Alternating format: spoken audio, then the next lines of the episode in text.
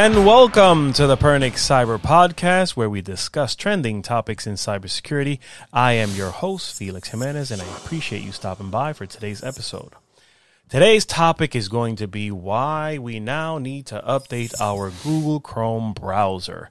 They've had a rough year, and we are going to talk about that in a minute. But before we get into that, I wanted to talk about some of the verbiage, right? The goal of the Pernix Cyber podcast is to be able to arm you with information. And this is used in the common vernacular in this particular podcast and in cybersecurity as a whole.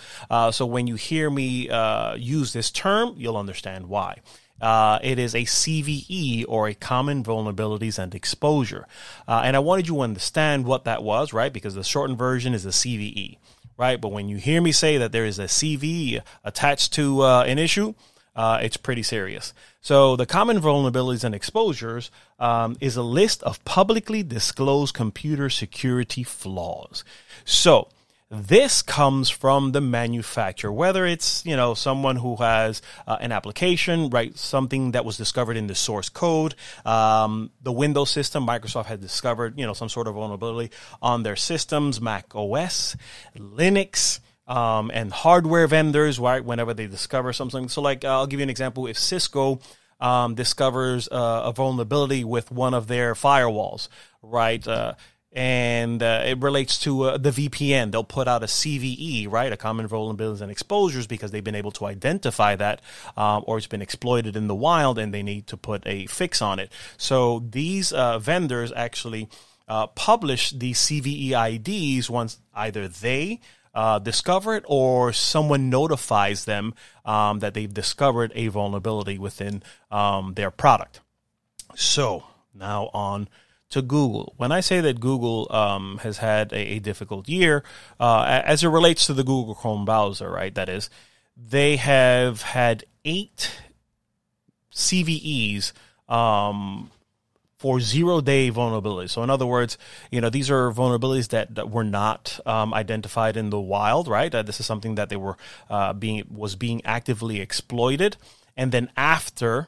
Right? Those zero-day vulnerabilities are really bad, right? Because there's no signatures. There is no way to identify them. And Google has been hit with 8 of those this year alone, right? And we're only just, a little bit past the halfway point for the year. What I am asking you to do is, whatever you're doing, take a couple of minutes, update your Google Chrome browser. So I don't want to get into the technical terms, right? Because the whole goal is not for me to get into like the super technical. What I want for you guys to understand is that this is a very serious vulnerability that was disclosed. And you guys, I'm asking you, right, to protect yourselves by updating your browser. I want to make sure that, with Pernix Cyber, the goal of this podcast is to give you guys information that you otherwise wouldn't have available to you. And this is one of those, right?